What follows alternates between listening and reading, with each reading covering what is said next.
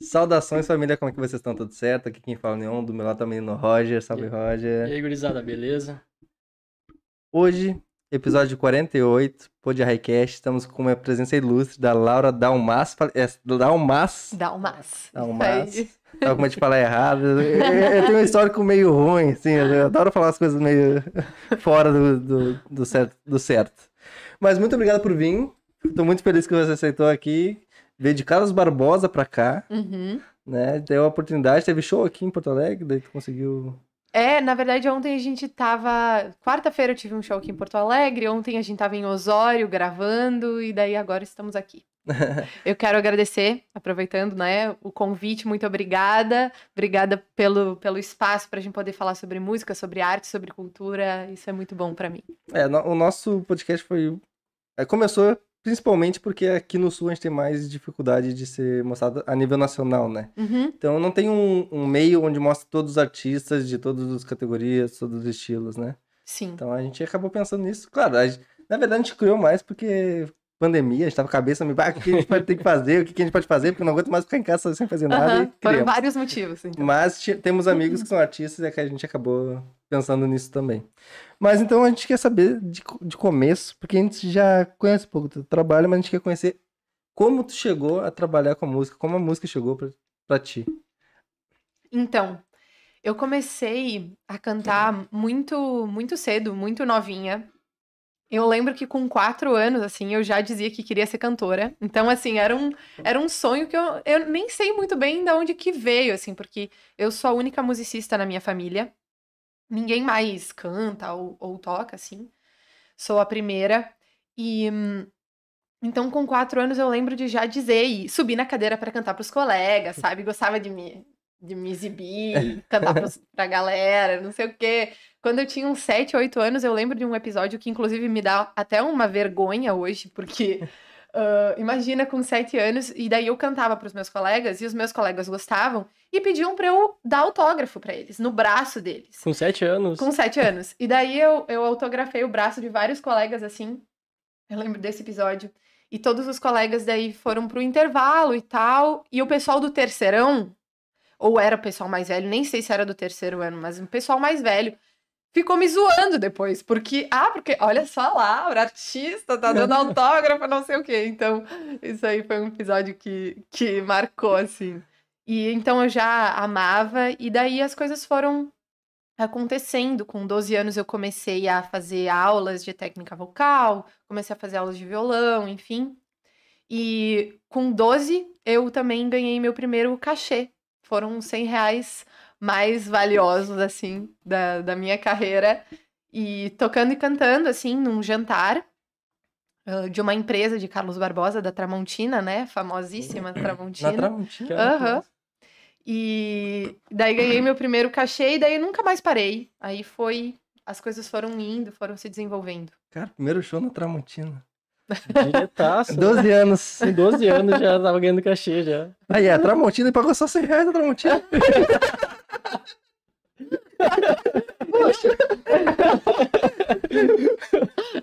Isso, isso é trabalho infantil. É trabalho infantil? Dá, um faqueiro, né? Mas bem, que ano era? Que ano era? Ai, bah, quando eu tinha 12. ah, Se quiser falar, né? Você tem que até a idade, não sei. eu, eu tenho, eu tenho 24. Eu Tem tenho 24. 24. Inclusive, fiz 24 semana Ah, passada. 12 anos Oh, atrás, maravilha. 100 reais era 100 reais. É, Nossa, 100 reais, hoje. 100 reais era 100 reais, né? Não, valia, valia, valia bem mais, assim. Então, tava valendo, tava bom, tava bom. Mas teve alguma inspiração, alguém que te fizesse ir pra esse lado da música?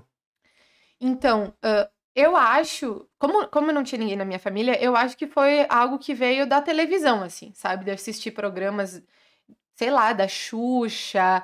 ah, eu amava muito a Marisa Monte já naquela época, a, a Ana Carolina, eu lembro de ter CDs, a Marjorie Stiano também Hum, sabe? Na época em que ela tava bem em alta como cantora, né? Cantora, Hoje ela tem Pós-malhação, não é? isso, isso, na época pós-malhação ali. Então, acho que foram essas cantoras, assim, que foram me, me inspirando. Enfim, era uma coisa que eu... Eu sempre fui muito extrovertida, sabe? Uhum. Eu sou assim. Então, eu acho que isso também foi um caminho, assim... Uma forma de eu me comunicar, sabe? A música, assim, a arte, enfim. E. Tá, mas primeiro tu começou com covers, como é que tu fez? Ou tu já tinha alguma composição, já fazia composições? Original, né? Não, começou depois. A parte da composição começou depois. Eu cantava cantava música de outras pessoas, cantava no coral, cantava sozinha, daí eu comecei a ter músicos que começaram a me acompanhar também, além de eu, me acompanhar sozinha. Aí pelos 15 anos, ah, eu comecei a tocar com outros músicos, me apresentar em lugares mais com maiores, até com algumas mais responsabilidades, tipo em casamentos Sim. e tal. Eu lembro que com 15 anos, ahn, uma, uma noiva, né, entrou em contato comigo.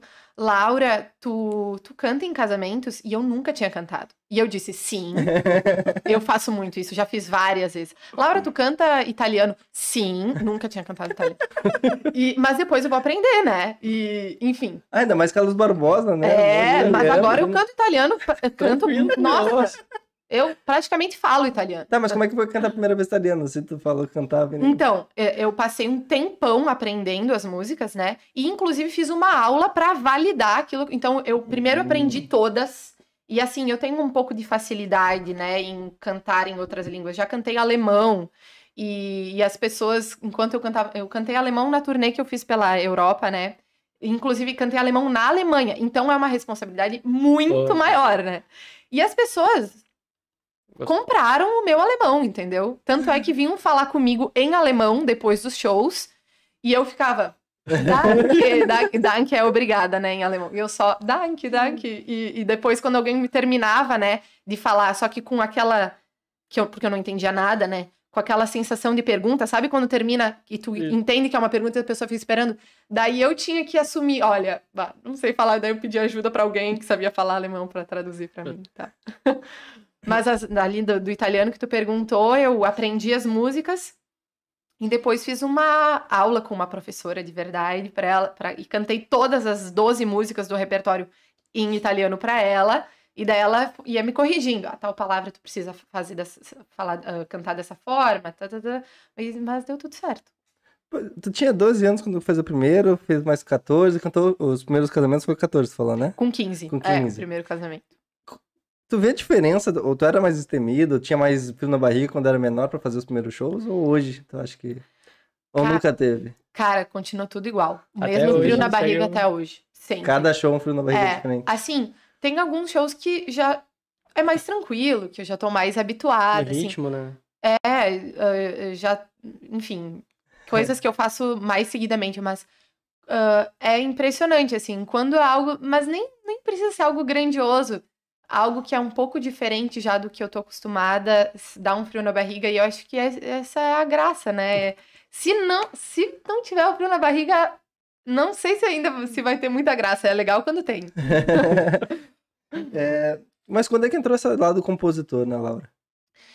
Ah, então, a minha primeira composição mesmo, assim, a primeira de todas, acho que foi com uns 14, 15 anos também. Mas eu, ah, eu não compunha muito, sabe? Ah, eu compunha esporadicamente. Eu acho que eu comecei a compor mesmo, assim, quando começou a pandemia, em, em 2020. Que, então, faz pouco tempo, né? Sou uma compositora ah, recente, inclusive. E daí eu comecei a compor mais, comecei a compor as músicas que fazem parte do, do, meu, do meu novo álbum também. Uhum. Então, e é um processo, assim, muito de se descobrir e ah, de ter coragem de se mostrar também, né? Porque as, as letras, né, falam muito sobre mim, assim, Sim. sobre as minhas vivências, sobre o que eu acredito, sobre o que eu não acredito. Enfim, então é um processo de, de se desnudar, assim, de, de se mostrar mesmo para as pessoas. Sim. E, mas tu começou a fazer composição pensando no álbum já. Não, não, não obrigatoriamente pro álbum, né? Eu já, com- como eu falei, eu já compunha antes, né? Desde os 15 anos, então eu já tinha várias, várias músicas, assim, minhas, Próprias, né? Músicas próprias, muitos poemas também que ainda não tinham sido musicados e tal, mas pensando em serem músicas também.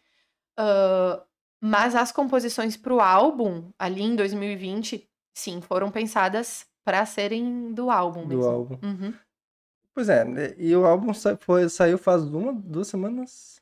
É, foi dia dia 3 de abril. 3 de abril, hoje faz uma semana. Faz uma semana. Faz Teve uma um trailerzinho e depois saiu o, o vídeo inteiro dele, né? Uhum. Mas tu primeiro lançou algumas músicas e depois lançou o álbum inteiro. Isso. né? Tu teve alguma estratégia, tipo, ah, vou lançar as músicas um pouco do álbum, deixar o pessoal um pouco, né? é, como é que isso é? Ah, é. Curioso. curioso, essa palavra. deixar o pessoal um pouco curioso pra depois lançar o álbum e o pessoal vir em cima, né? Exato. Como é que foi essa estratégia? Como é que tu pensou pra fazer os lançamentos? Sim, então, eu, eu sou uma artista independente, né? ah, ou seja, a maior parte das, das ideias e do planejamento, enfim, parte de mim e da, da- das pessoas que trabalham comigo. E, e aí que isso foi pensando também, assim, no público e pensando também no mercado, sabe? Sim, sim. Da música. Porque hum, hoje a gente sabe que tudo é muito efêmero, tudo é muito ah, consumido muito rapidamente, né, pelo público. Então, a ideia era lançar essas quatro músicas, ou seja, metade do álbum, como, como singles, para que as pessoas, para realmente ter uma continuidade assim nas plataformas de música como o Spotify que pede isso para os artistas, sabe? Para eles é muito mais vantagem ter o artista lançando todo mês do que ter ele Meu lançando um disco, mas uma vez cada dois anos, entendeu? Uhum. Então, essa que era a ideia para ir galgando um público também dentro do, do Spotify, das redes sociais, construindo essa história e depois ah, vir com o, com o álbum, assim. Foi um planejamento ah, pensando em, em várias coisas, né? Pensando no público, pensando no mercado, pensando em mim, pensando na história do, da música, pensando no tempo que a gente tinha, em aproveitar todo esse material, sabe, que a gente tava gravando, né? E desenvolvendo, enfim. Mas uma coisa que eu não conseguiria fazer se eu fosse músico, claro que não vou ser, porque minha voz não permite, mas é a ansiedade de liberar as coisas. Tipo, Aham. eu faço a música, eu faço o álbum, eu quero liberar, eu quero o pessoal, eu quero ver a reação. Como é que é essa expectativa, como é que é esse sentimento, essa ansiedade. Até a ideia de saber o momento certo de querer lançar algo, até porque é difícil, na verdade, parar pra pensar qual é o momento certo pra te lançar, tá ligado? Porque não tem como tu prever o futuro e saber exatamente o momento. Exato. É, não tem regra, né? Não tem fórmula mágica. Vai, é. vai lançar naquele dia ou vai lançar dessa forma e vai dar um boom, estourar a música e tal. Eu acho que é, ho- hoje não, não, não tem fórmula, acho que nunca teve, né, na verdade. Mas aí, essa tua ansiedade, eu sinto ela, total. Hum. Só que a grande questão é que muitas vezes não dá. Simplesmente não dá, porque a música, depois que ela tá pronta, ou. Primeiro que gravar é todo um processo Uhum. né? Então, entra. Primeiro a composição tá pronta, daí acontece uma pré-produção da música. Então, planejar como é que vai ser o arranjo da música, como é que a música vai ser vestida e tal. Daí entra o baterista no estúdio e grava só a bateria das Uhum. músicas. Depois entra o baixista, depois o guitarrista, e vai indo. E daí passa uma semana, passa duas, daí vai, daí acontece a mixagem da música. Então, regulagem dos volumes, tá? tô falando coisas que vocês estão entendendo. Uhum, Tá? Tem- Depois Temos ali um rapaz com banda aqui também. É, boa. Daí tem a masterização, daí a, pô, a música tá pronta. Cara, tem uma parte burocrática. E a SRC, que é o registro da música, tipo o CPF da Uhum. música, sabe? Daí tem que planejar, daí tem que pôr. Tem que planejar pelo menos um mês antes pra música estar no Spotify. Não é assim, ah, botei hoje a música tá no Spotify. Não. Não, você sabe como é que é, né? Então, tem todo um planejamento e muitas vezes essa ansiedade simplesmente tem que segurar ela, porque não dá, não tem, não tem como, entendeu? Então é muita burocracia, muita coisa. E ainda mais que a gente fez clipes de todas as músicas. Sim. Então tem essa parte também da gravação, daí depois da gravação, a edição de tudo, coloração e daí vai revisão do clipe, direito e enfim, muitas coisas. E como é que é o acompanhamento de estudo? Tu acompanhou desde a edição ao arranjo, a tudo, né? Como é que Tudo. foi? Teve- Tudo. Teve bastante mudança no meio percurso, assim? Tipo, a tua pessoa que tava pronta, não, não é assim que eu quero.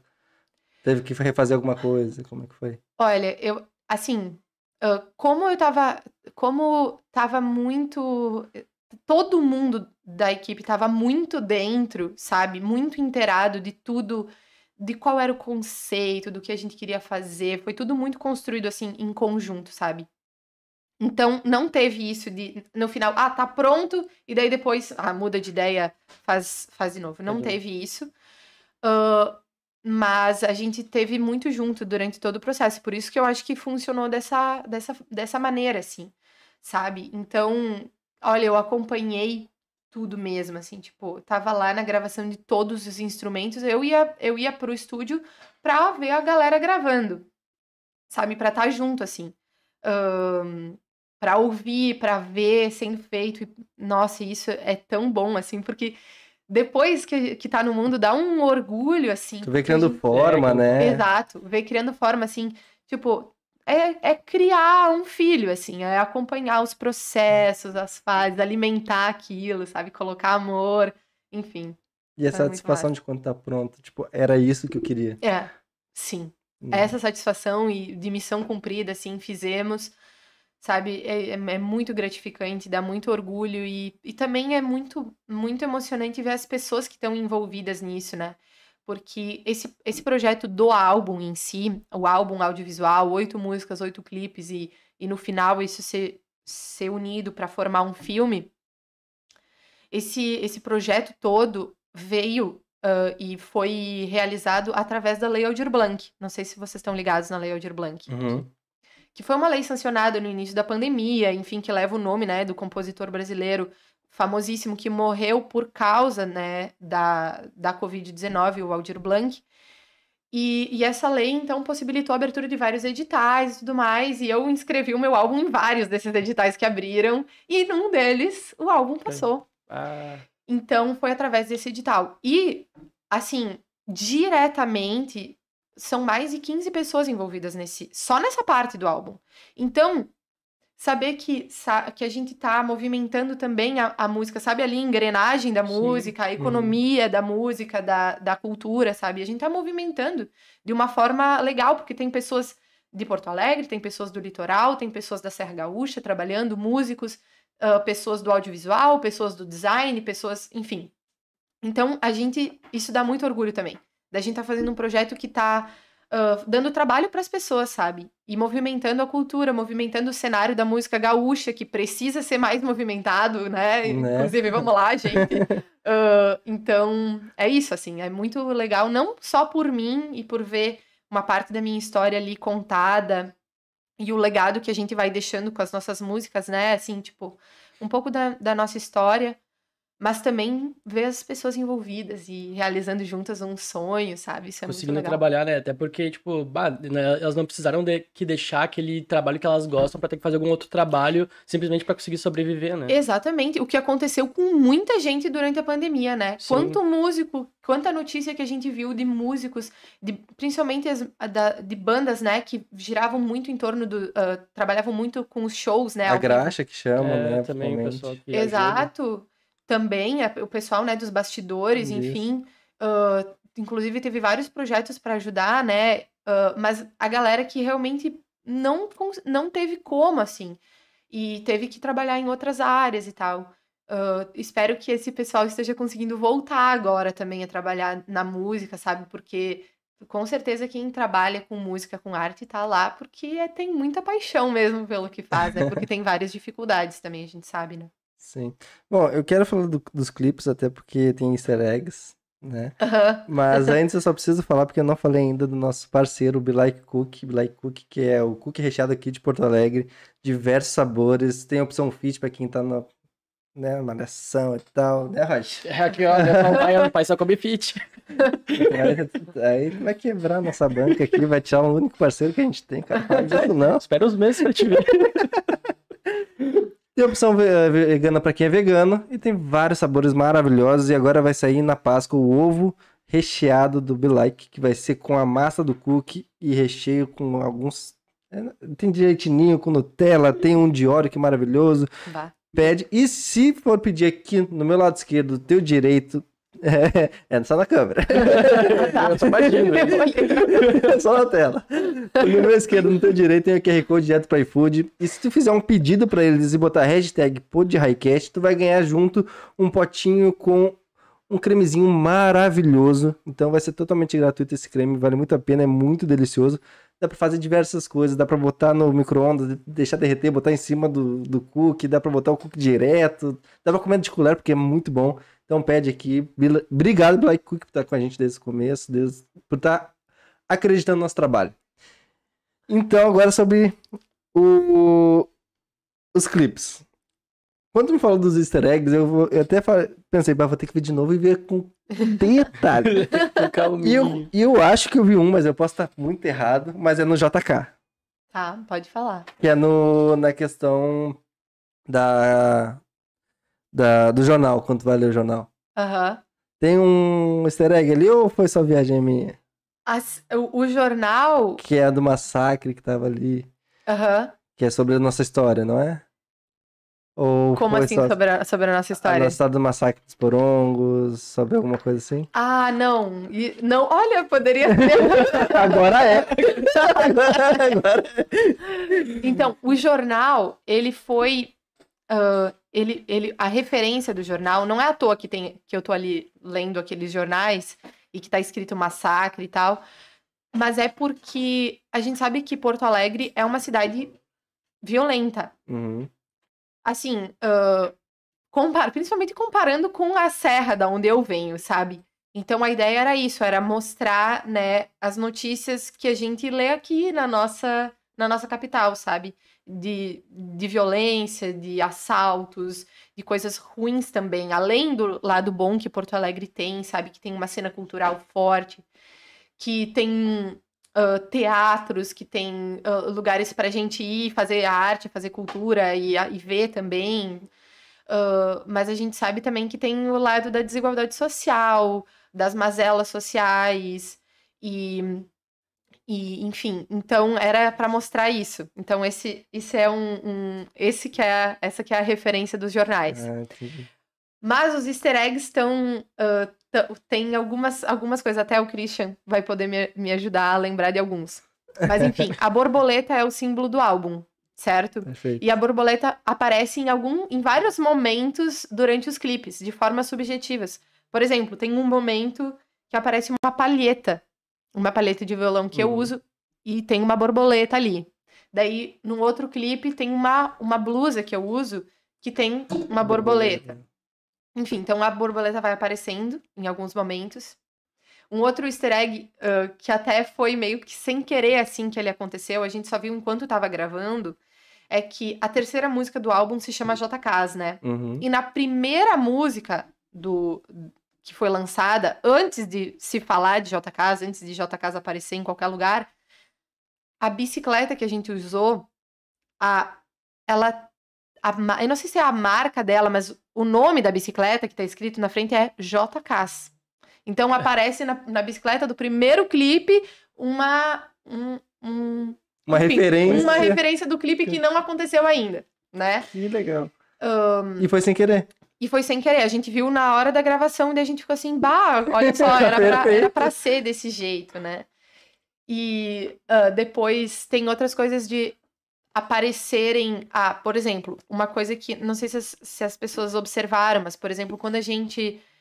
ah, no clipe também de Ser Criança, que é o primeiro clipe que, que, é- que foi lançado, aparece no final alguém me acordando, né? Uhum. Acorda, Laura, acorda. E é o meu irmão Ah, que vai ser a- o tema da segunda música, né? Então, tem isso. Na segunda música, no final aparece só um take assim, de até tem um barulho tipo de filme assim, aparece um take que é uma cena do apartamento do de JK. JKs, que vai ser o segundo, o próximo clipe. Enfim, então as coisas vão se vão se ligando assim. Ah, outra e assim, eu, eu acho que eu- tem mais algum, Christian? Já, a eficiência. Enquanto isso, se vocês quiserem mandar Ah, uma é. pergunta pra Laura, fiquem à vontade que a gente faz depois ao vivo pra elas, tá bom? Pra ela, tá bom? Então, ah, e deixa eu ver. Tá, e daí tem outras coisas. Tem um, tem um que eu não sei se as pessoas perceberam, mas que é que a gente, enfim, que foi ah, bem intencional esse, que as caixas que eu uso em- na mudança, né, em JK, Uhum. porque JK, o clipe, o que que é? A Laura se mudando para aquele apartamento, né? Entrando, colocando as coisas e tal. E eu uso, tem várias caixas que eu carrego para dentro do apartamento. Uma delas é bem clara, assim, que tá escrito na caixa. Tem caixas escrito roupas, livros, né? e tem uma escrito memórias. Então, ah, meio que é que é tipo assim, uma caixa. Ninguém. Não é no, no caso literal, memórias, né? sim, sim. No caso é pra fazer essa referência, né? De estar trazendo as, as nossas coisas pra dentro do apartamento. Ahn, e tem uma outra caixa escrito Sunnyside, que Sunnyside é, é a creche, né? Não, é a escolinha. É a escolinha do filme Toy Story 3. Ah, e daí a ideia é. Quando ele vai se mudar, né? Eles, ele leva os brinquedos dele eh, pra, pra. Ele doa os brinquedos dele pra essa Sunnyside. Ele bota dentro da, da, da caixa os brinquedos dele escrito assim Sunnyside. Então é uma referência ao, ao filme do Toy Story, Ah, assim. que legal. que massa, cara. Inspirar isso, da, da- de trazer uma parte da infância, dos brinquedos também, que vem através do outro clipe, né? Do primeiro clipe. A bicicleta, que aparece no primeiro clipe, ela aparece no último clipe também. Se reparar bem, assim, ela tá em alguns, algumas cenas, né? Alguns takes do último clipe. E. E um. E um ah, ah, tá. Daí tem um outro que é sobre os livros feministas. No, no clipe de Transcender Amarras, se reparar bem também, apare tem um- uma pilha de livros feministas, assim, que inspiraram a música. Ah, como O Segundo Sexo, ah, o livro, o, a autobiografia da, da Rita Lee, a biografia da Elis Regina também, mulheres, né, dentro da música que falaram muito sobre feminismo, principalmente a Rita Lee, né? E um que, que eu não entendi a menina de última música. É, ela é um easter egg, só que um easter egg meio escrachado, assim, né? Porque a, a Amy é a menina que interpreta, né, a Laura criança lá no primeiro clipe do meu encontro com a Laura criança e tal. E ela também aparece no último clipe ah, que traz essa ideia, né, das, das gerações ali, da, da vida, das passagens e tudo mais. Pois é, tu leva muito a tua vivência, a tua família nos clipes e na música, né? Uhum. Inclusive a tua avó, a coisa mais amorosa, né? Querida, né? Muito querida ela. Co- Como é que foi fazer eh, essa homenagem, botar essa vivência na música, com cada detalhezinho? Uhum. Como é que foi passar a, a tua vida e tua família pra música? Olha, foi muito emocionante, principalmente essa parte da minha avó, assim, porque a ideia inicial dos clipes era já ter a Laura criança e a Laura mais velha, né? E, e quando eu pensei na, na Laura mais velha, eu pensei direto na minha avó. E daí eu falei pra minha mãe isso, e ela disse: Não, a tua avó nem vai aceitar, não, acho melhor não, imagina, né? E daí eu fiquei com aquilo na cabeça, até pensei em outras pessoas, mas depois não conseguia conceber que, que seria né? outra pessoa, sabe? Então, eu, para mim, na minha cabeça, tinha que ser ela, e daí eu falei com ela e ela aceitou de primeira. Não, e ela ficou assim: Meu Deus, eu vou.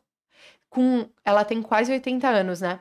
Eu vou fazer participar de um clipe, de um, de um filme agora, nessa idade. Ela ficou assim: Não, claro, eu vou. Ela tava, ela tava fe- faceira, feliz, né? E então, pra mim, foi muito legal proporcionar isso pra ela, assim, uma experiência diferente, sabe? Tá fazendo uma coisa nova pela primeira vez nessa idade, assim, uma coisa inusitada, assim, que ela nunca nem pensou, nunca nem esperou, então isso foi muito legal. E daí a gente assistiu, ela tava junto quando a gente assistiu o filme, né? E pela primeira vez, ela assistindo pela primeira vez, e foi bem emocionante, assim, quando ela se viu, ela. Assim, sabe, se assistindo e. Enfim, então foi, foi muito legal, assim, muito, muito emocionante. Por quê? Principalmente porque a gente sabe que ah, realizar sonhos, ir atrás das nossas batalhas, não é fácil, não é fácil pra ninguém, né? Cada um tem as suas. Ainda mais na arte. Exatamente. E eu sei que muitos dos, dos sonhos e da- dos desejos da minha avó, ela não conseguiu realizar, sabe? E não conseguiu por vários motivos, assim. Por ela ter uma origem bem humilde, por ela ser mulher, por ela Outro ser tempo, né? outros tempos, Uhum. por ela não, não ser muito do interior, assim, sabe? Então, realmente, ela, ela é a mais velha de, de 15 filhos. Então, ela ajudou a mãe dela a cuidar desses filhos. Ela estudou até a quinta série só, sabe? E ela queria ser enfermeira, era o sonho dela. E ela não, não, não deixaram ela, entendeu? Ela não pôde.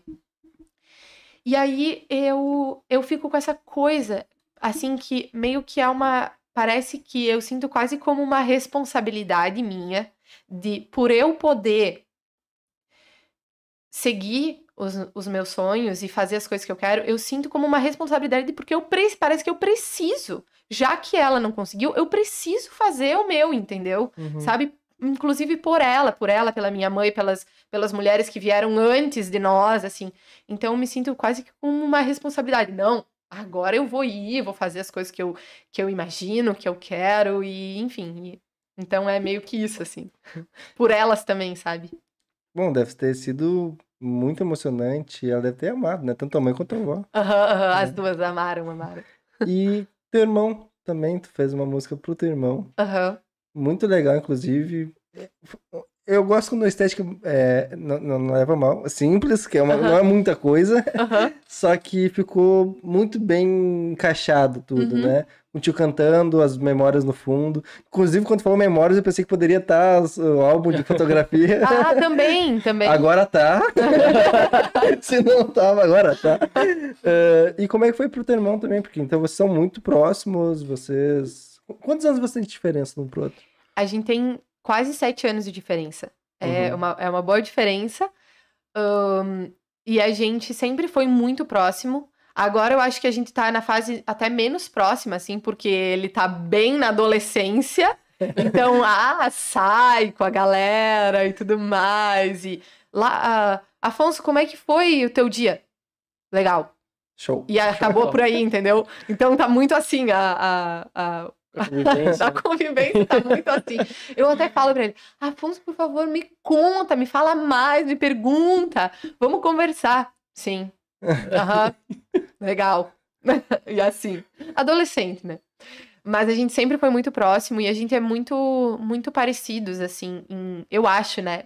A gente é muito parecidos em várias coisas, assim. O Afonso também é uma pessoa extrovertida e, e hum, muito sonhador também. E, enfim, então então foi muito muito legal assim, não tinha como não ter uma música pra ele, inclusive ele tava junto quando a gente tava fazendo a música assim, pensando na letra assim, acho que tem tudo a ver, porque um fato marcante dessa música é a passagem que diz assim, ahn, muito obrigada por me ouvir cantar, né? Ahn, porque eu tô sempre cantando, né? E daí eu acho que isso às vezes se incomoda também, porque as pessoas né, têm o seu dia a dia, querem fazer outras coisas, e eu tô sempre cantando, então o Afonso às vezes reclama, mas ele tá tudo bem, às vezes ele até me pede pra cantar pra ele. Afonso, por- Laura, por favor, tu poderia cantar tal música? Eu vou lá, pego o violão, canto uma música pra ele. E daí, outro, ca- outro caso que aparece nessa, nessa música também foi que em 2019 eu fiz o meu primeiro show autoral, assim, em Bento Gonçalves. Foi o segundo, na verdade, show autoral. ah, mas enfim, era do mesmo projeto, assim. E foi em Bento Gonçalves, na Casa das Artes. Era um teatro. Foi no teatro. ah, no Teatro Casa das Artes, que era um teatro grande, que tem 450 lugares. Então foi um. Nossa, foi uma, uma produção, assim, né? Pra mim foi algo bem grande. E a gente lotou o teatro. E o Afonso foi o. nem, tem um nome pra isso, mas ele recebia as pessoas e orientava onde as pessoas era pra sentar, pra não deixar nenhuma cadeira vazia, porque afinal ia lotar e tal, tudo mais. E ele tava ali, Focado, né? ajudando, entendeu? Trabalhando ali no show pra tudo dar certo. E depois os comentários que eu ouvi foram sobre o show e sobre o Afonso recebendo as pessoas.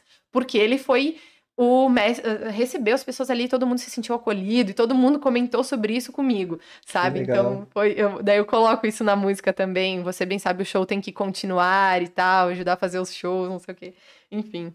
Assim, minha irmã faz uma música pra mim, achava que nem uma criança. Nossa, Tá É a música, é a música que ele mais gosta. Mas aí, como é que foi. eh, quando tu mostrou pra, a música pronta pra ele?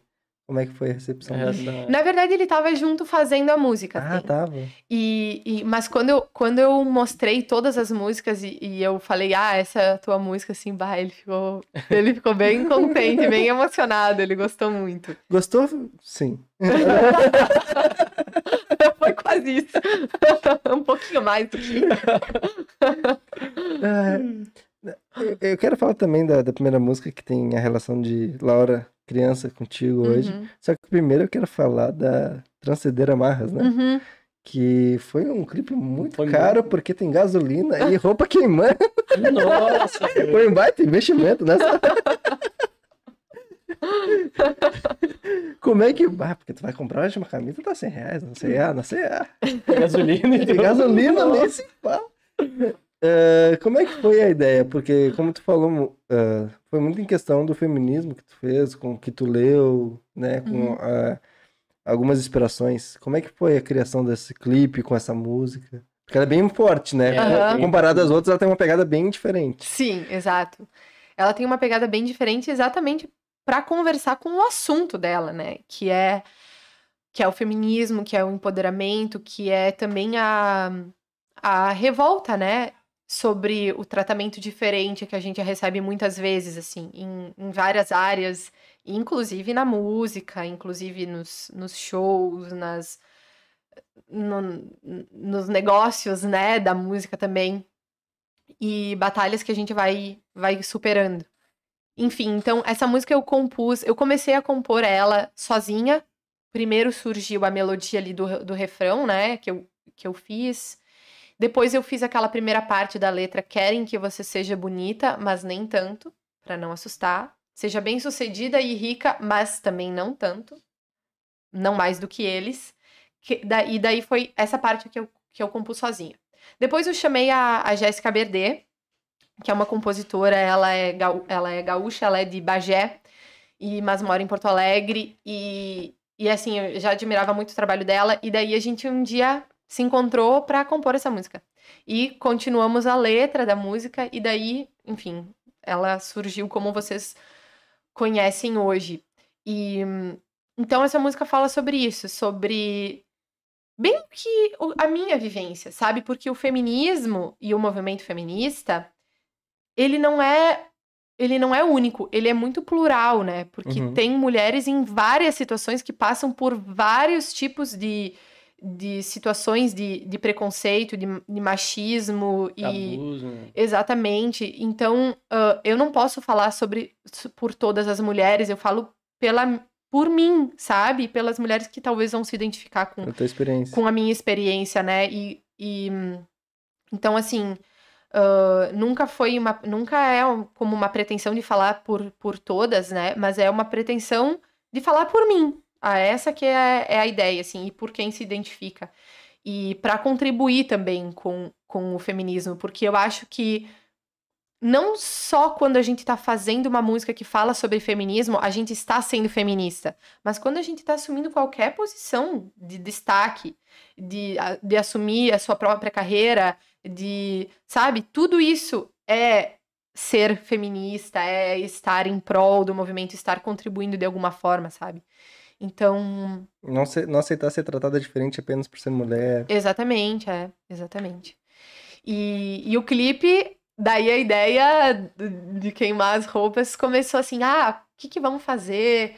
O que que eu vou fazer para representar isso, para representar uma revolta, uma revolução, uma algo forte assim que eu queria passar, sabe, com essa música. E daí, daí eu pensei assim, sabe, sabe aquela- aqueles clipes tipo Beyoncé que tem nos, no lado, assim, um barril queimando coisas. Sabe? Um carro queimando.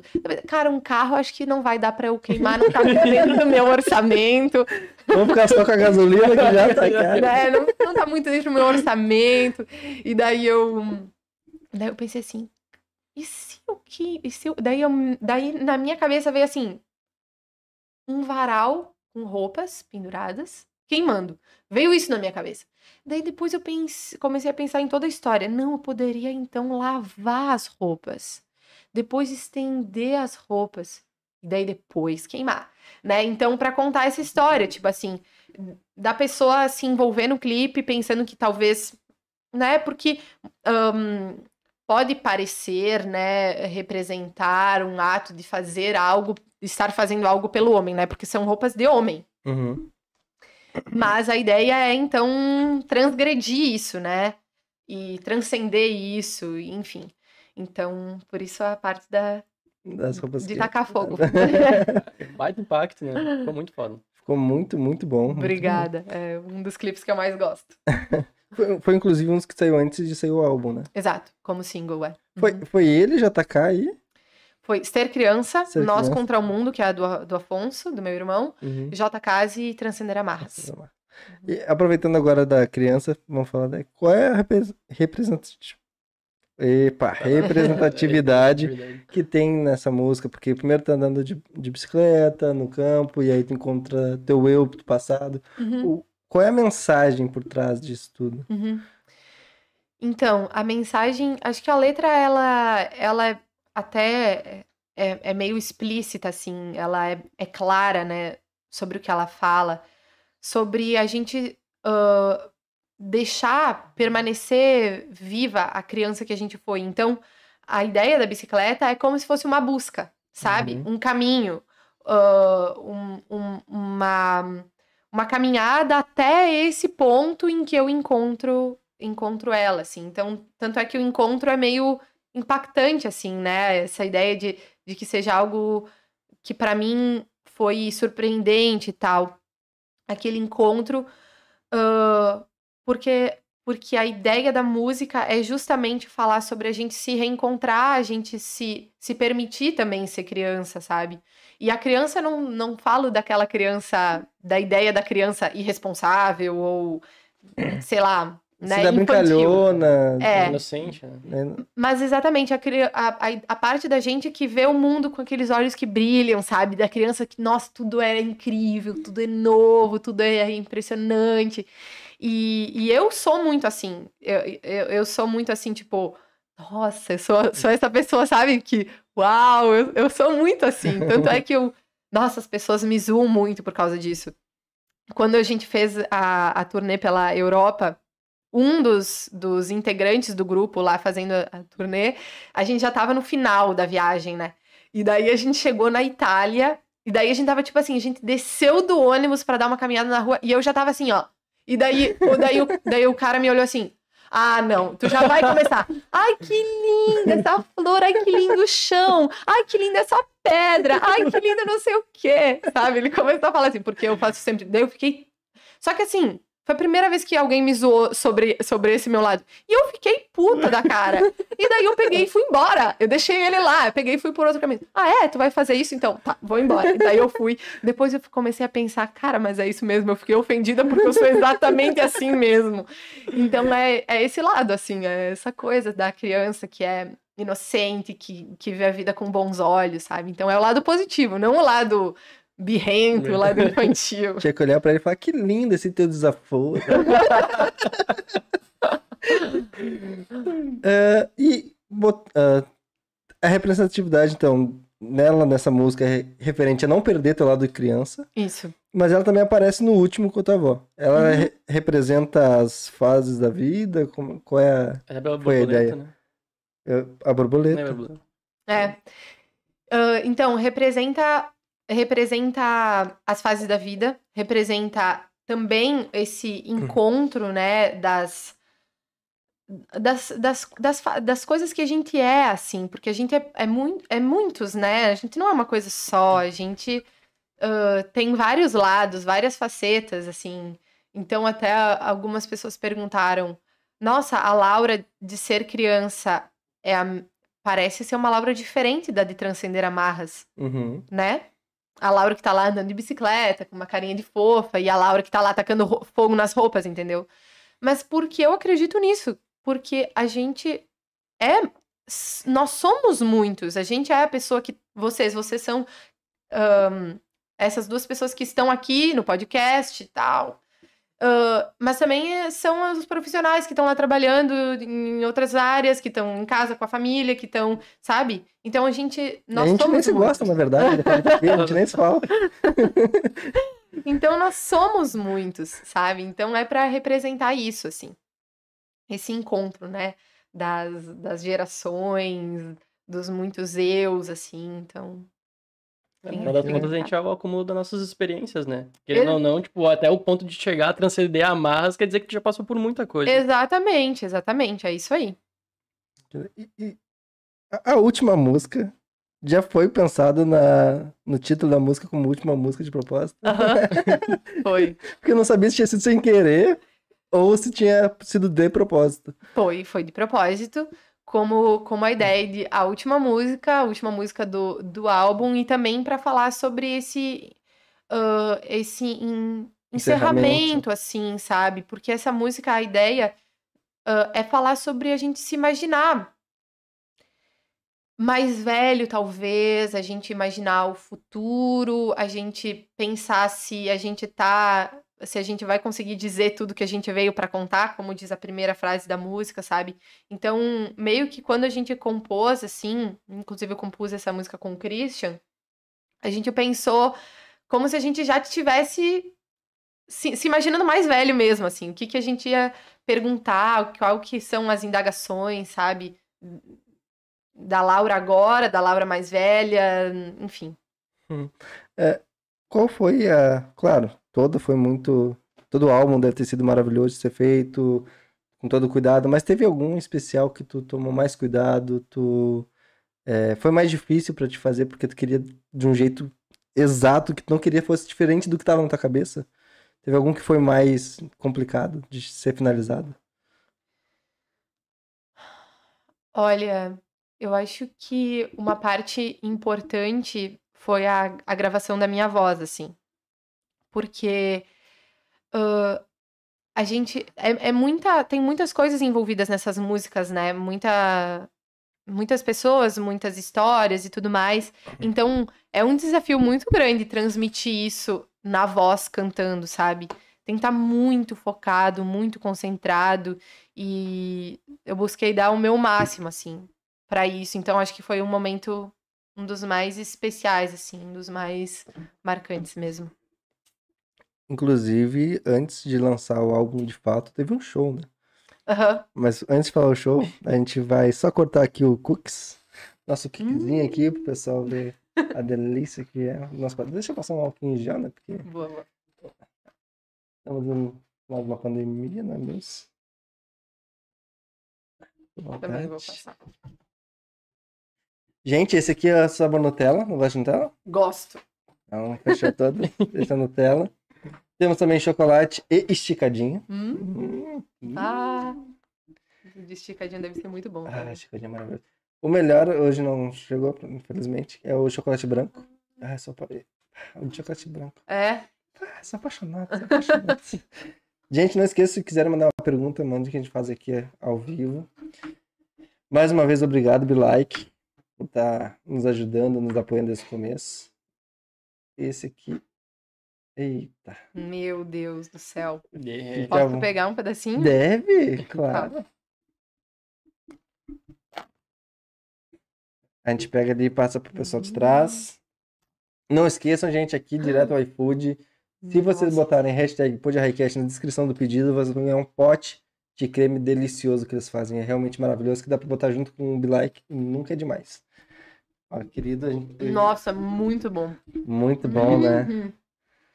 O negócio é... Vamos lá, passar lá pro pessoal da... Ah, tá louco. De trás já, passa lá. Uhum. Hum. Ah, gente, ou vocês pedem, vamos passar à vontade, entendeu? Só isso que eu tenho pra dizer. Hum. É, momento de degustação, gente. Não tem como. Mas. Muito bom mesmo. Hum, o, pra mim, o melhor. A melhor massa é a massa vegana. É mesmo? Ela, é que na real, a melhor massa eles não fazem. Porque, assim, o, o grande amigo meu, uhum. o dono da Like, né? Uhum. E ele fazia uma massa especial pra mim. Que era com pimenta jamaicana, nossa. não sei mais o que. E, nossa, ele, sabe, ele quebrava o doce. Uhum. E, cara, é maravilhoso, maravilhoso. Mas o vegano é, é a melhor massa que tem. Mesmo. Mesmo. Bah, mesmo, devia ter mesmo. pedido vegano. É, Nossa, é melhor do que esse, porque tá muito bom. Melhor, é a máxima melhor que esse. e é um melhor que o outro. Roger, pega ali. Então vamos falar sobre o show que tu fez antes. Uhum. Como é que foi o planejamento? Porque eh, tu, tu chegou a postar antes do show nas tuas redes, né? Sim, eu anunciei, né, pras, pras pessoas ahn, sobre o show. Peraí, só deixa eu pegar aqui. hum. Aqui. Eu anunciei sobre o show nas, nas minhas redes sociais, Uhum. ah, mas o show foi só pra 60 pessoas. Então, era o, o local, só, cab- só cabiam essa quantidade de pessoas, então Doutor? não foi uma super divulgação, assim Uhum. porque eram poucas pessoas que, que podiam ir, né? Sim. Então, ah, e a ideia desse show foi assim: primeiro, gravar tudo, porque hum, é muito legal pra gente ter um material, sabe, gravado ao vivo. A ideia é depois lançar esse, esse álbum todo ao vivo no YouTube, no Spotify também, as músicas ao vivo, né? Que tem uma outra pegada também, uma pegada muito legal, né, do ao vivo que contagia as pessoas também, sabe? Uhum. da música ao vivo. Ah, mas também era como uma, uma recompensa, assim, porque as pessoas que estavam lá no show são pessoas que realmente acompanham muito o meu trabalho, sabe? Que realmente gostam, que, que se importam. Então, esse show foi meio que pra elas, assim, sabe? Poderem ouvir as músicas antes de todo mundo, poder saber o que tá acontecendo. Ah, então, foi bem, bem especial. E esse show, ele, ele foi financiado pelo Procultura, ele é um projeto da LIC, que é a Lei de Incentivo à Cultura, né, do Rio Grande do Sul. Ah, então, foi na- financiado pelo Procultura, governo do estado do Rio Grande do Sul, através do- da SEDAC, e foi patrocinado por duas empresas lá de Carlos Barbosa, que são maravilhosas, super apoiadoras do meu trabalho, que é a Santa Clara, Uhum. Nossa, né? Que legal. a Santa Clara é de Carlos Barbosa e apoiou esse projeto. E a Galvanotech. Eu não sei se vocês conhecem a Galvanotech também, Uhum. mas assim, ó. Vai comer um sanduíche que é embalado, né, naquele... Aquelas embalagens de, do Zafre, por exemplo. E isso, tudo é da Galvanotech. Ah, Então é uma Ah. empresa enorme. A Santa Clara também, enorme, né? Uh, vocês conhecem, Sim, né? é verdade. Lá em Barbosa, só pode tomar leite da Santa Clara. ok. Ahn, e, então, essas duas empresas que apoiaram o nosso, nosso projeto. E a gente fez esse, esse show, assim, foi muito bacana, foi muito legal. E como é que foi a, a ideia? Porque tu, tu já tinha preparado antes de lançar o álbum, eu quero fazer o show ao vivo com as músicas inéditas, porque não saíram ainda. Como Uhum. é que foi? E como é que foi o feedback do pessoal? É, é bom, né? É bom fazer esse tipo de show até pra ter essa recepção, né? Pra ter uma ideia de como... Porque é, lançando o clipe tu não vai ter o feedback visual das pessoas, né? Isso. Pois é, co- como é que é lançar uma música com pessoas presentes e pessoas não presentes? Como é que é diferente? Claro, a sensação de tu ver a reação das pessoas é muito maior, Sim. né? Mas como é que é essa, como é é essa diferença assim? É, assim, quando a gente lança só digitalmente, ah, a gente recebe o feedback Hum. só por comentários. E às vezes, muitas vezes, muitas vezes, às vezes, muitas vezes, as- e muitas, Diversas acaso. diversas vezes, as pessoas escutam a música, gostam, se identificam, mas elas nem vão lá comentar, sabe? Uhum. Ah, falar ou, enfim, Engajar. engajar, sabe? Ou eh, dar um feedback real. Às vezes a pessoa tá lá escutando a música pra caramba, amor, e, e nem se dá conta de, de dizer, ou acha que não tem, não pode, não, não tem, não vai ser ouvida, sei lá. Às vezes tá escutando e passa já pra outra música porque o YouTube faz isso, não dá tempo, Aham, não é normal às vezes também, né? Então, então é, é, é um pouco mais distante, assim, né? Apesar de a gente receber comentários muito legais, e lá em Barbosa, como a cidade é pequena, né? Uhum. E, e eu tô, tô muito por lá e saio lá e tal. As pessoas me param pra falar sobre o disco. Que legal. Já, já estão. Já, então, tem muita gente que já tá assistindo e, e me parando pra comentar assim: nossa, que trabalho legal, que emocionante, que bom ver isso. Ah, sabe, me emocionou. Nossa, lembrei da, da, minha, da minha família, lembrei de tal coisa, lembrei da minha infância, sabe? Coisas assim.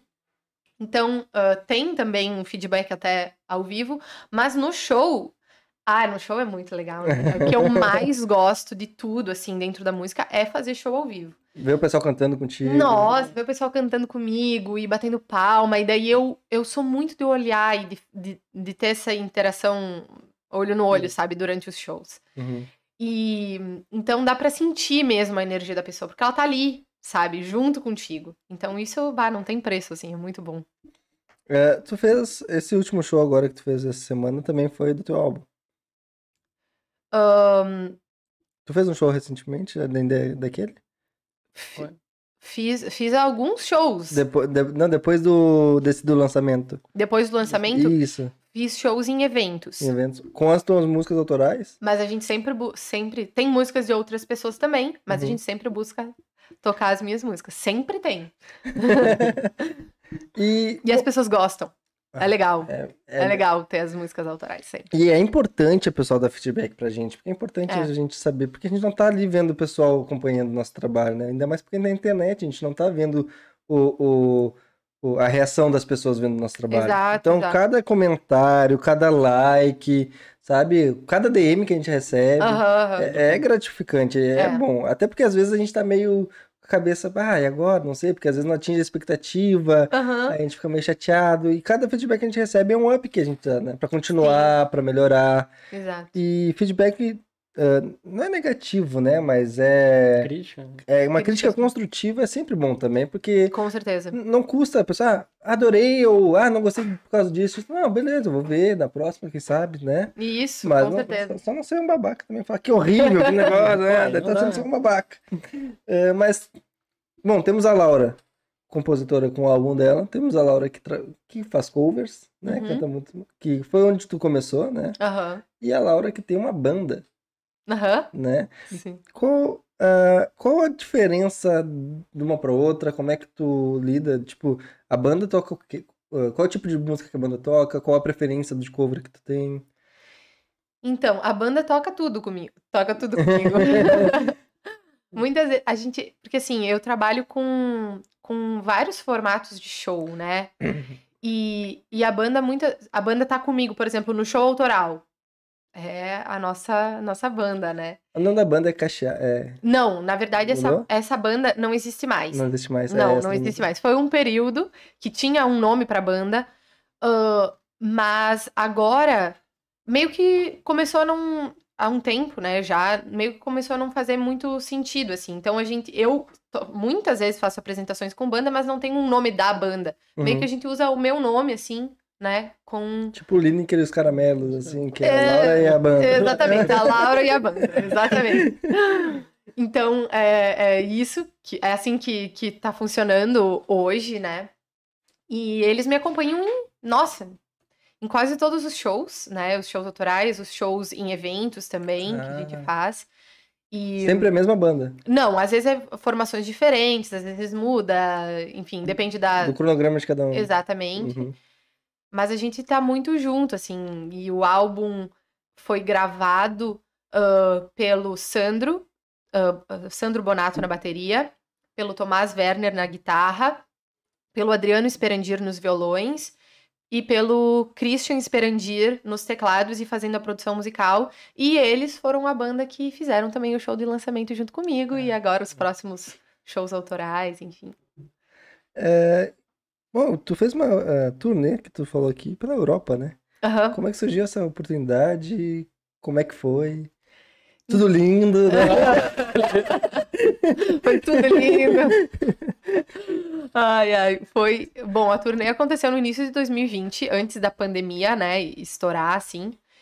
E, hum, inclusive, a gente tava na Itália quando começaram os primeiros casos. Pô, Na China já tava acontecendo, lembra, Foi né? 2020? Foi no começo de 2020. E a gente tava na Itália, em Milão, justamente no norte da Itália, onde tava dando os primeiros Opa. casos na Europa. Sabe? Lembra que foi a primeira parte foi ali na Sim. Itália mesmo, né? E daí eu, eu lembro que eu tava no ônibus, assim, viajando. Acho que a gente tava na, na Áustria e depois foi pra, pra Itália. No ônibus, daí a minha mãe me mandou uma mensagem assim: Laura, você está sabendo sobre o coronavírus? A primeira vez que eu ouvi a palavra. Ouvi não, li a palavra coronavírus. Daí eu. Não, porque eu não tinha assistido nenhuma notícia. Quando a gente tá em, em turnê, não tem tempo pra assistir TV. Quer aproveitar vê o nada. local, aham. Não se vê nada na TV. Não liguei a TV nenhuma vez, em nenhum momento, nem olhava meu celular, porque também não tinha internet, só tinha internet quando eu chegava em casa, né? Ah, enfim, tive em alguns momentos só que eu comprei o plano e tal, mas, enfim, não tinha acesso a nada. Daí, coronavírus, o que que é isso, mãe? Daí ela me explicou e tava apavorada, né? Porque eu não tava em casa, eu tava lá né? Onde tudo tava mundo. acontecendo e tava apavorada. E, hum, mas eu- mas to- deu tudo certo, todo mundo voltou bem, ninguém tava com nada. Mas assim, no aeroporto em Milão já tinha nossa. gente de máscara. O a- nosso avião, graças a Deus, tipo, tinha só 50% das pessoas no nosso avião, porque eu acho que várias pessoas também desistiram, estavam desistindo de viajar, sabe? Enfim, então deu tudo certo. Mas assim, foi por pouco que a gente não ficou lá preso, sabe? Porque começaram a fechar os portões, coisas assim, né? Fazer viagens internacionais. Mas tu perguntou de como surgiu, né? A, a turnê surgiu ah, com um convite do conjunto instrumental do Colégio Teutônia. Aham. Eles, eles são um conjunto eh, eh, instrumental, né? De crianças, adolescentes e adultos, né? Professores que, que fazem música instrumental na cidade de Teutônia. E a cada dois anos, mais ou menos, eles fazem uma turnê pela Europa. Já tinham feito algumas. E nunca tinham ido com cantora, sempre somente instrumental. E aí que pensaram, vamos fazer algo diferente esse ano. E me ligaram. E daí eu aceitei prontamente. o Lucas Grave, o maestro da orquestra, me ligou no início de 2029, um, eh, de 2029 não, de 2019, então um Eu ano vim, antes, eu vim do futuro pra te avisar. ah, foi um, um ano antes que ele me ligou, me fazendo o convite e eu aceitei prontamente, assim, e, e depois, um ano depois, estávamos lá pra fazer a turnê, foi, pá, foi muito Quais legal. países estavam ma- mapeados? Então, primeiro a gente passou pela França, depois Alemanha, daí a Alemanha foi o país que a gente mais ficou, a gente passou por vários lugares da Alemanha. Ah, depois Áustria, ah não, ah, Holanda, Áustria e Itália. Ah, Foram, foram cinco países, é, foram dez shows. Dez shows. Uhum. Qual, qual desses países tu gostou mais, se identificou mais? É uma coisa que eu ia perguntar, na verdade, também era se o que tu achava da culinária de lá comparada daqui, porque é sempre uma coisa que eu fico na dúvida, né? É, e o público também, né? Uhum. Agora tem várias perguntas, agora tu te...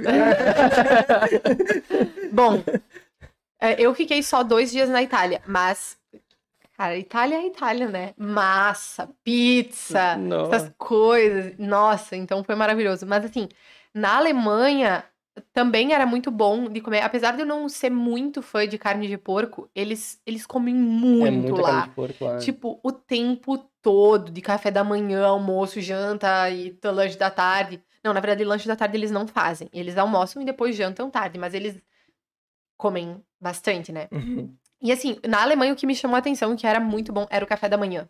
Porque na Alemanha eu fiquei ah, muitas, três vezes, três vezes, três vezes eu falei assim, três vezes em casa de família. Então realmente eu vivi algumas semanas como eles vivem, sabe? Então era casa de pessoas, eu tava A lá, rotina deles. a rotina deles, sabe? Apesar da gente sempre estar tá indo fazer os shows e tá indo passear e tudo mais, mas a gente acordava, tomava o café da manhã que eles estavam, não era um café da manhã de hotel, era um café da manhã de uma família. Então era assim, cinco tipos de pães, cinco tipos de queijo, cinco tipos de, de, ah, tipo ah, Presunto? presunto, Salame. copa, salame, Nossa. coisas assim, diferentes, tudo, umas coisas muito diferentes. Daí tinha sempre um ovo cozido pra cada pessoa. E aí, se não comesse o ovo, né? E, e daí, claro, café e as outras coisas. Geleias. Não, uns cinco, seis tipos de geleia na mesa, assim. Cara, e nas três casas, eu- às vezes eu pensei que era só na primeira que eu ia ir, então nem criei muita expectativa, né?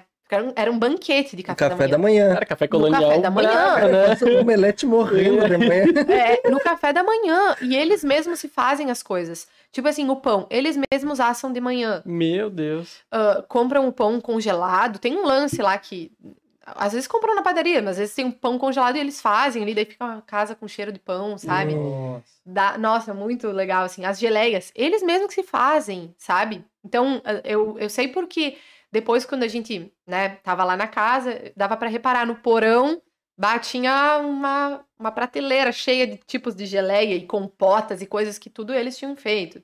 Então, tem muito essa cultura, eu acho, de se fazer as coisas, sabe? Uhum. Então era muito farto, assim. E nas três casas de família que eu fui, as três eram assim, café da manhãzão, assim. Daí o que, que a gente fazia? Como a gente ia passar o dia todo na rua, nossa, comia pra caramba, né? Pra depois ficar bem até. Uh, a gente, depois a gente almoçava, nem sei se a gente almoçava mais ou menos lá.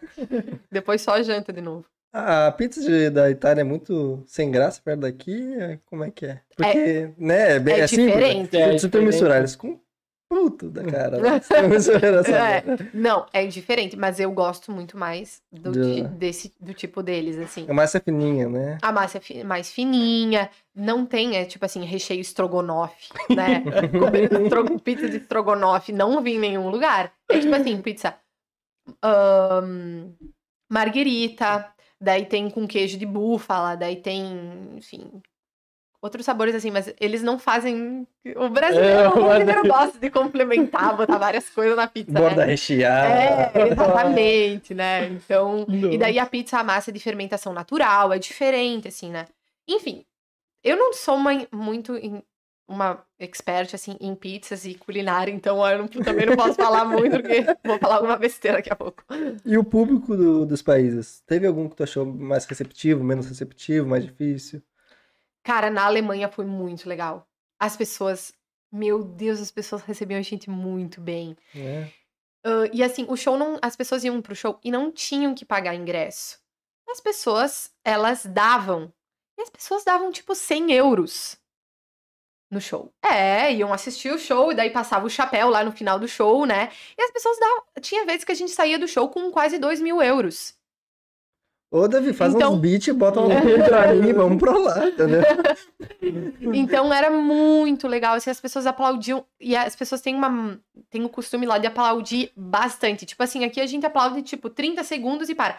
Cara, lá ficava um minuto e meio, dois minutos aplaudindo. Meu Deus. E se o maestro não levantava ia começar a próxima música, as pessoas continuavam lá Gente. aplaudindo. Então era muito legal. E o- mas o, o show que mais me marcou foi quando a gente foi ah, fazer uma, uma apresentação numa escola em Berlim. A gente fez um ensaio de tarde e à noite a gente fez um show para os alunos e pais, né, daquela escola. Uhum. Nossa, mas assim, a, a escola ele, ele foi, foi impressionante. Eles, eles dançavam, eles interagiam, e daí tinha um menino chamado Simon, ah, que ele, ele veio todo hum, de fatiota, assim, sabe? Vocês entendem quando eu falo fatiota? Uhum. Tá. Tipo assim, de gravata borboleta, ah, camisa e, e, hum, colete todo produzido pro show de noite, né? E eu, de tarde, eu já tinha percebido que ele era meio que. Sabe aquela criança que é meio que hum, a figura da. Tipo assim, todo mundo fala com ele, ele todo mundo sabe quem ele é. Sabe? Ele O se popular. destaca assim, É, ele é meio é público. popular, É. né? Mas meio popular não de um jeito. hum, Estados Unidos, que é arrogante. É, isso, arrogante, exatamente. é. Não de um jeito popular de que ele é um cara legal, entendeu? E mas uma criança mesmo, tipo, sei lá quantos anos, uns sete anos, no máximo, né? Uma Caramba. criancinha mesmo. E daí, ele tava sentado bem na frente durante o show e ele dançava todas as músicas, todas as músicas. Ele tava lá sentado e ele tava louco pra levantar, entendeu? No final do show, a última música, eu, eu saí do palco, eu peguei ele pela mão e fui dar uma volta com ele e comecei a dançar com ele. Gente, todo mundo começou.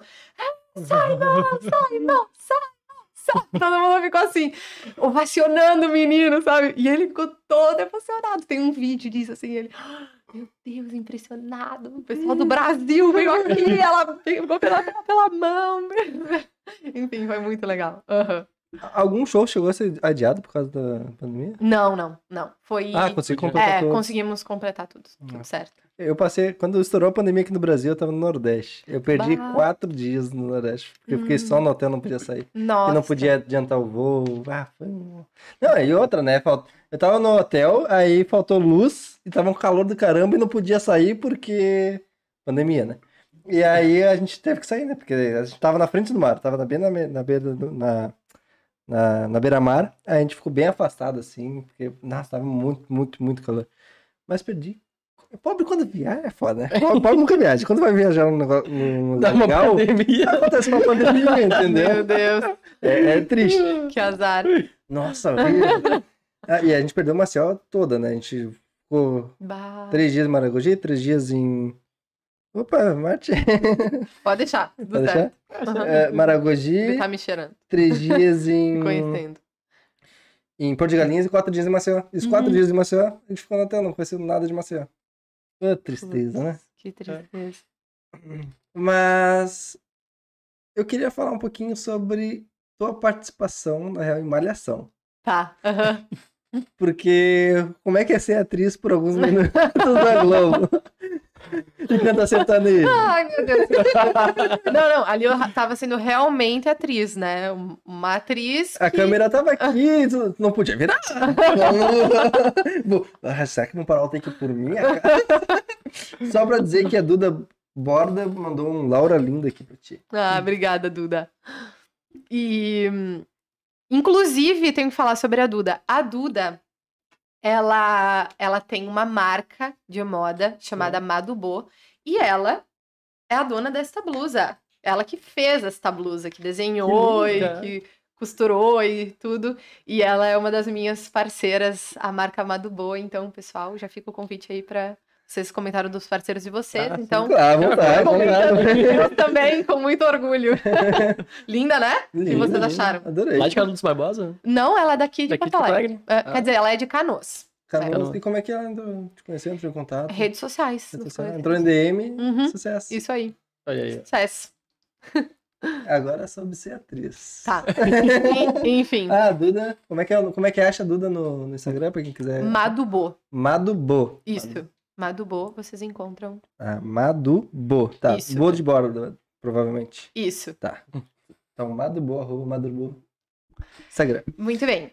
Então, foi, foi assim, eu tava hum, no Rio gravando o meu primeiro EP, que foi em 2018 que eu gravei. Uhum. E tava lá, numa boa, e o meu produtor, na época, o Juliano Courtois, o produtor do, do primeiro álbum, né, do primeiro EP, ele me mandou uma mensagem, Laura, olha só, o, um dos diretores da Malhação tá procurando uma cantora sertaneja, eu sei que tu não canta, tu não é uma cantora sertaneja, mas acho que tu teria potencial pra esse papel aí, né, fazer uma dupla sertaneja com a Bárbara Dias, que é uma baita cantora, compositora e tal.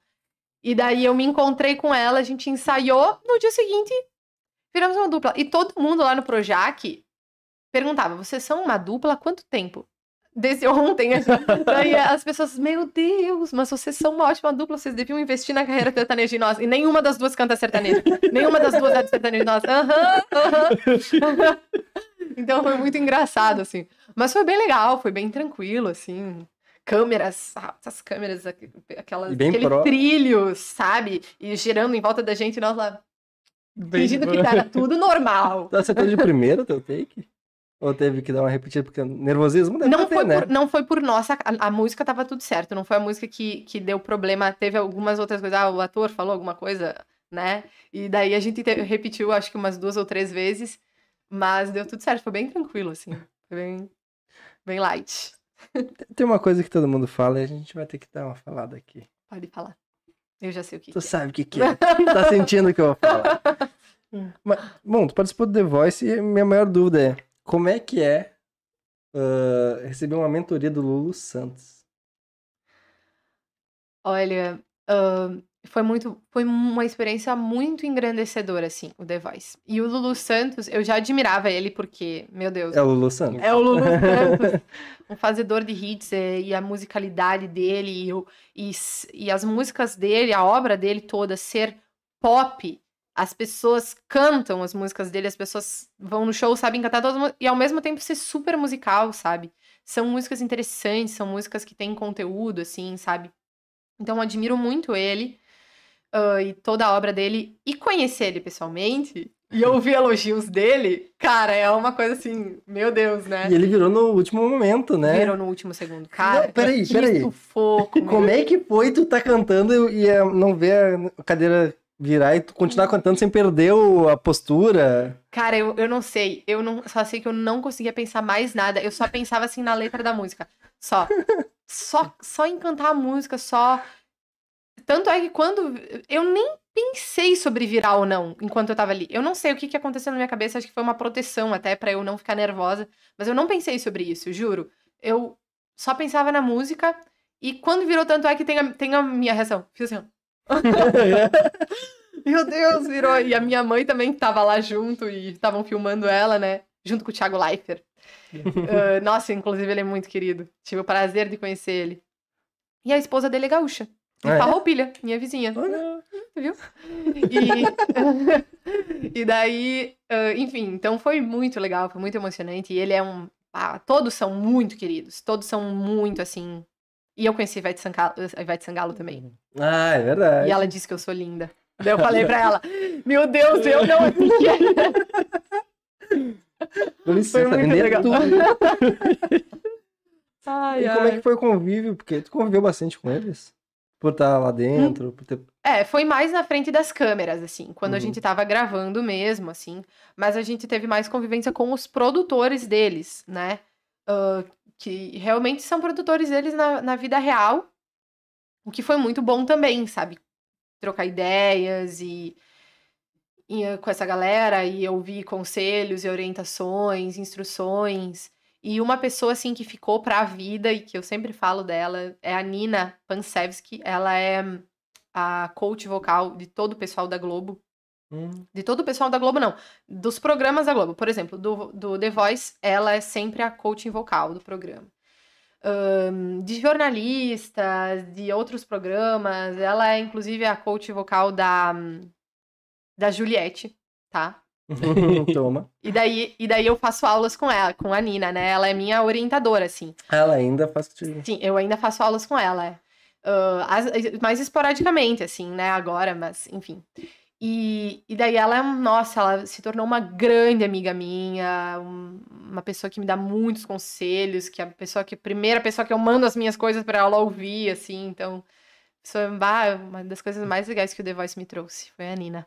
Foi a Nina. E aí Uhum. abriu bastante Portas. Porta. portas pra ti. Nossa, muitas, muitas, assim. A malhação foi por causa do The Voice?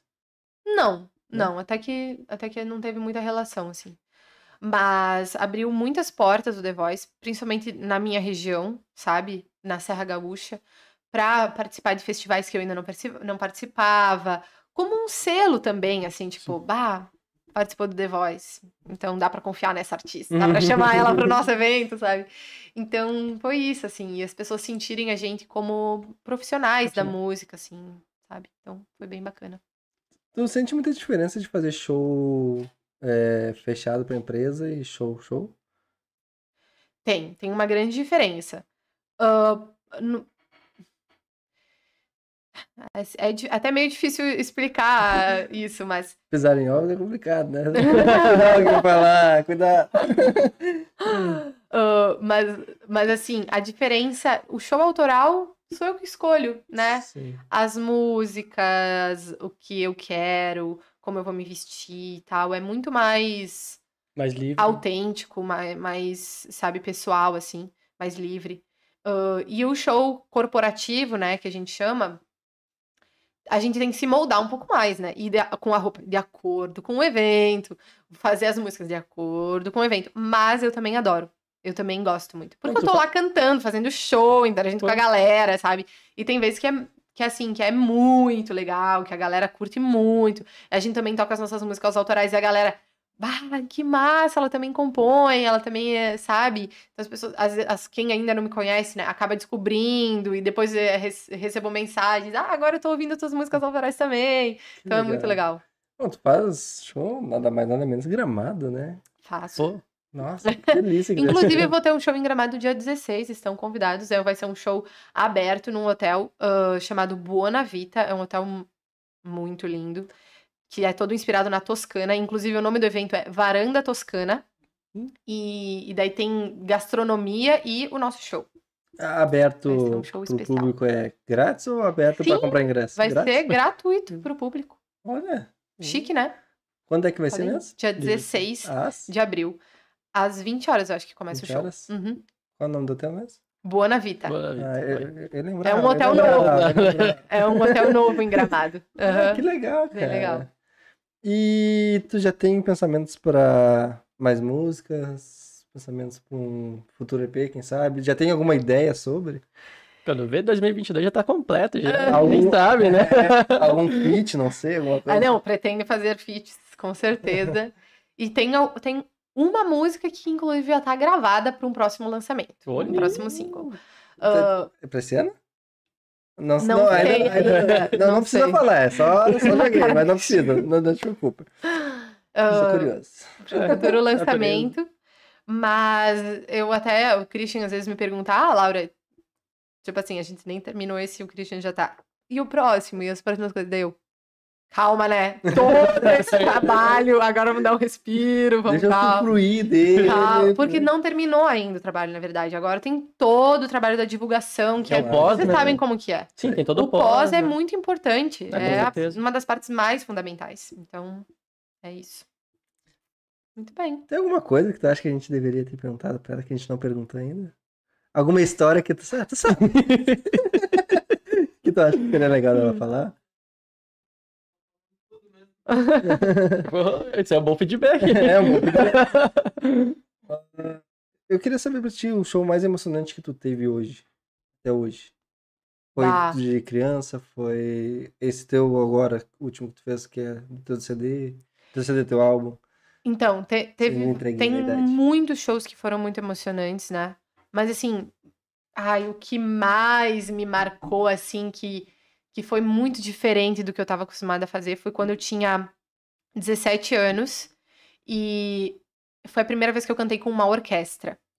Então, ah, eu foi, foi assim, bom, eu, moradora de Carlos Barbosa, né, fazendo os meus showzinhos, voz e violão, mal e mal, cantava com uma banda, assim, né? E aí que eu fui convidada para cantar com a orquestra da Unicinos, que hoje não existe mais, mas enfim, Uhum. né? Uma orquestra grande, né? E o maestro Evandro Maté me, me convidou.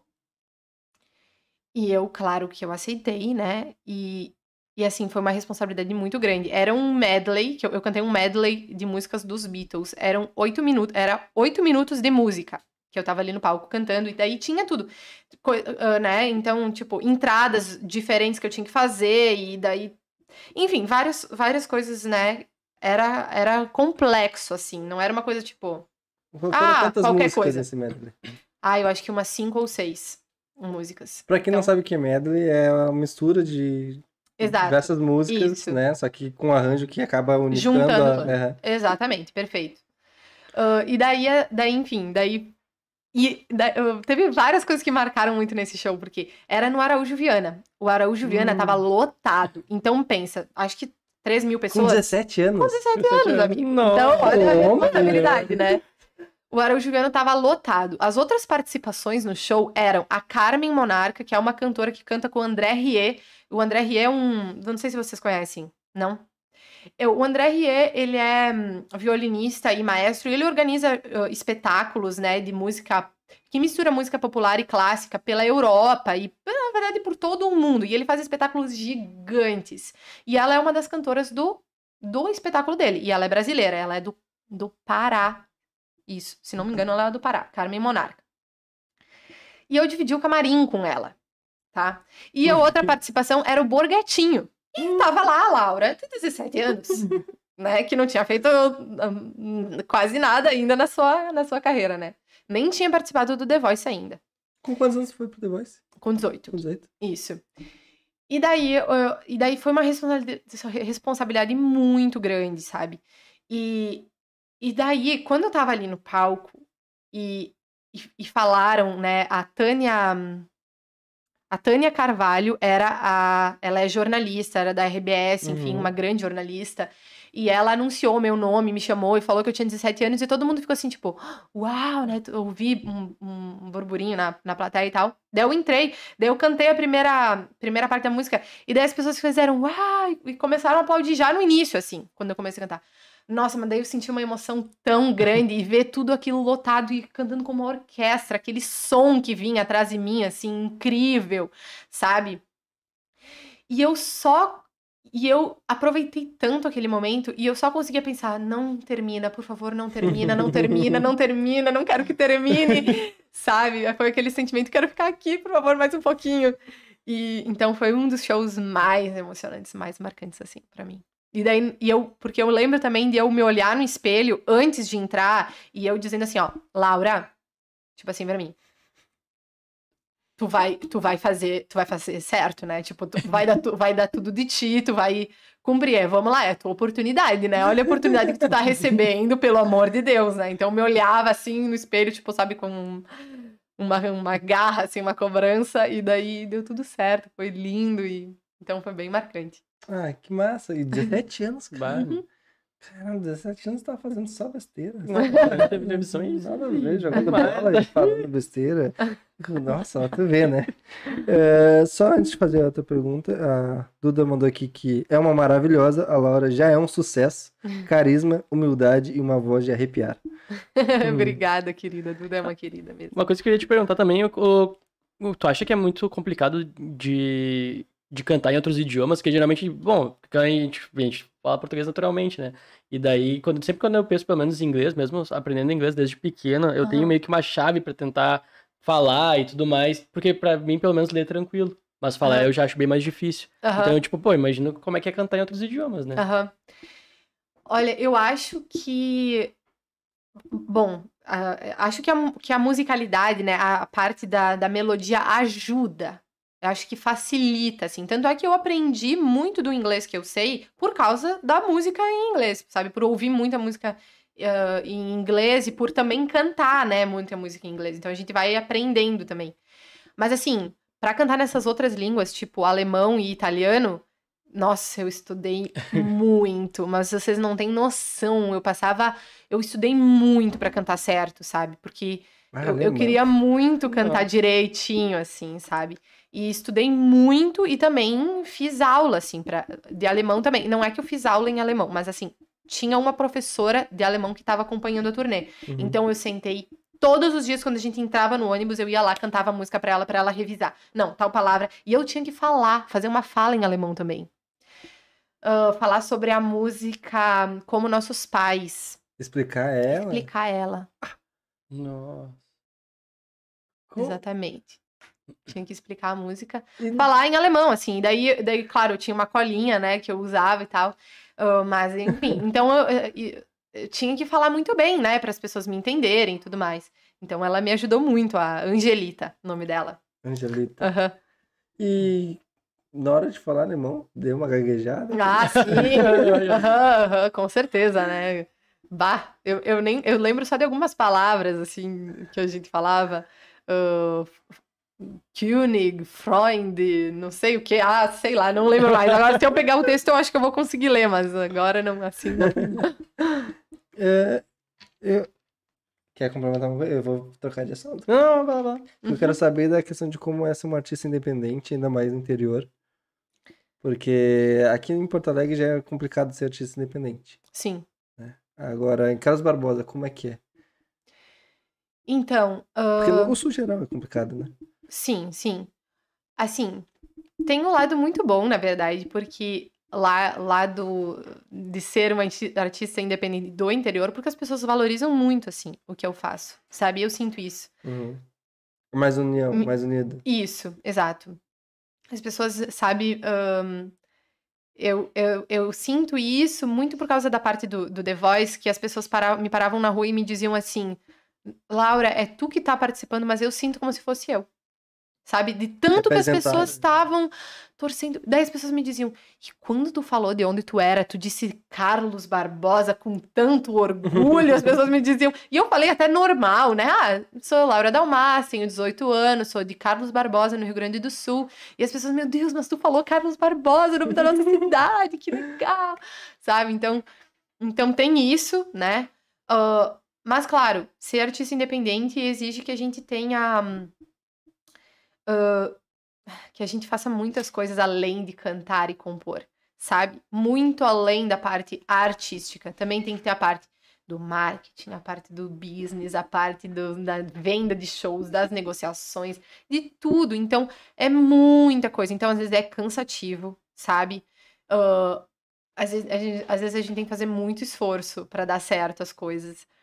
Se envolver em muita coisa. E às vezes a, a produção do show, por exemplo, tudo passa por mim. Então, se. Ah, como é que o cara vai iluminar? Daí ele vem perguntar para mim, Laura, como eu faço a iluminação? Como é que tu quer tal? Não é alguém que decide por mim, alguém que planejou o conceito do show. Não, fui eu mesmo que pensei, entendeu? Uhum. Então, assim. Então, tudo passa, assim, por, por nós. Então, às vezes pode ser cansativo, mas ao mesmo tempo, um dia eu tava lá choramingando, né? Falando isso pra, pra minha mãe e tal, que eu tava sentindo isso. E daí ela disse assim para mim: um, talvez um dia tu não vai mais ter que fazer nada disso, outras pessoas vão, vão, vão fazer, né? Mas tu vai sempre lembrar dessa, desse período e de como era bom tu fazer as coisas. Uhum. E ela tem razão, jeito. assim, do meu jeito, e é uma coisa bem verdadeira, né? Porque é a gente que tá fazendo, assim, não passa por ninguém, né? Então, é- não tem outros filtros, não tem outras, não tem máscaras, né? Não, não tem nada, é a gente mesmo, assim. Então, Mas tem tem mais barreiras também, né? Por ser Tem. independente, ainda por ser mulher, teve, teve algumas dificuldades por ser mulher. Então, sempre tem, né? No, assim, às vezes impli, sabe? Em, não. num- em alguns comentários, em. Ai, umas coisas que até nem me sinto muito à vontade de Não falar assim, né? falar. Não- Mas ahn, eu acho que alguns fatores é ser mulher, ser do interior e ser jovem. Acho que essas três coisas somadas, cara, às vezes as pessoas subestimam muito a gente, sabe? Uhum. Subestimam o nosso trabalho. Acho que a gente não. Sabe? Parece que a gente tem que fazer o dobro pra, pra ter o mesmo valor do que se fosse uma outra pessoa fazendo, sei lá, um homem, né? Então, essas, essas coisas são complicadas. As pessoas querem opinar pela trajetória sem conhecer ela, né? É, exatamente. É, isso é complicado. Hum, tá desde os 13, né? Aham. Então é muito tempo já na trajetória, é muito Uhum. tempo de vivência na música. Uhum. E é a paixão pela música que nem tu falou que tem, né? Aham. Bom, tu tem alguma coisa que tu gostaria de falar, de passar, transmitir pro pessoal? Bom, a gente já vai se encaminhando para o final. Eu quero agradecer mais uma vez pelo convite e quero dizer com- e deixar o convite para todo mundo acompanhar ah, o lançamento desse álbum, que já está em todas as plataformas de música e com vídeo no YouTube, o filme Minha Essência, o álbum visual, né? Ahn, então, fica o convite para vocês assistirem, curtirem essa experiência, porque a gente fez mesmo para ser uma experiência para as pessoas, algo diferente, porque as pessoas estão muito acostumadas a escutar um single, uma música separada da outra, Uhum. e a ideia ali é contar uma história, então a gente pensou, vamos deixar tudo junto como um, como um- quase como um filme, assim, como um curta-metragem musical, para as pessoas poderem ter essa experiência, sabe? Uma experiência mais profunda, sabe? Do que só ouvir uma música, sabe? Então, essa que é a ideia, fica o convite para me acompanharem também nas redes sociais, arroba Laura Dalmas, escutarem as músicas no Spotify, botarem nas suas playlists, enfim. E é isso. Muito obrigada pelo convite mais uma vez. Adorei o nosso papo. Ah. E adorei o cookie. É, a gente vai te mostrar depois esticadinho, Tá bom, fora das boa. câmeras. E, inclusive, ela falou aqui dos easter eggs que tem durante os clipes, então também pode dar uma olhada. Se não sabe quais são os easter eggs, ela comentou no começo do vídeo. E aí tu consegue prestar mais atenção, vai ficar até mais interessante. Primeiro tenta descobrir, depois volta lá e aí tu olha de novo, tá bom? Obrigado de coração. Futuramente vai ter, as portas estão sempre abertas aí, a gente pode conversar mais, pode falar depois do próximo álbum quando tu lançar, Perfeito. coisas. Mas, do fundo do coração, muito obrigado por vir. Muito feliz de trocar essa ideia. Foi muito maravilhoso. Espero que vocês tenham gostado. Quer falar alguma coisa, meu querido? Não esqueçam de se inscrever e dar o likezinho aí. É muito importante pra gente. Se inscreve no canal, dá o like, segue nas redes sociais. Pod Highcast. Segue a Laura, é Laura Dalmas em todas as redes. Isso aí. Uhum. Laura Dalmas em todas as redes. E é, acho que é isso, né, minha querida? Foi bom pra ti? Nossa, cara, eu aprendi demais hoje. Maravilhosa experiência. Muito obrigado por assistir. Forte abraço e até a próxima, gente. Tchau, Valeu. pessoal.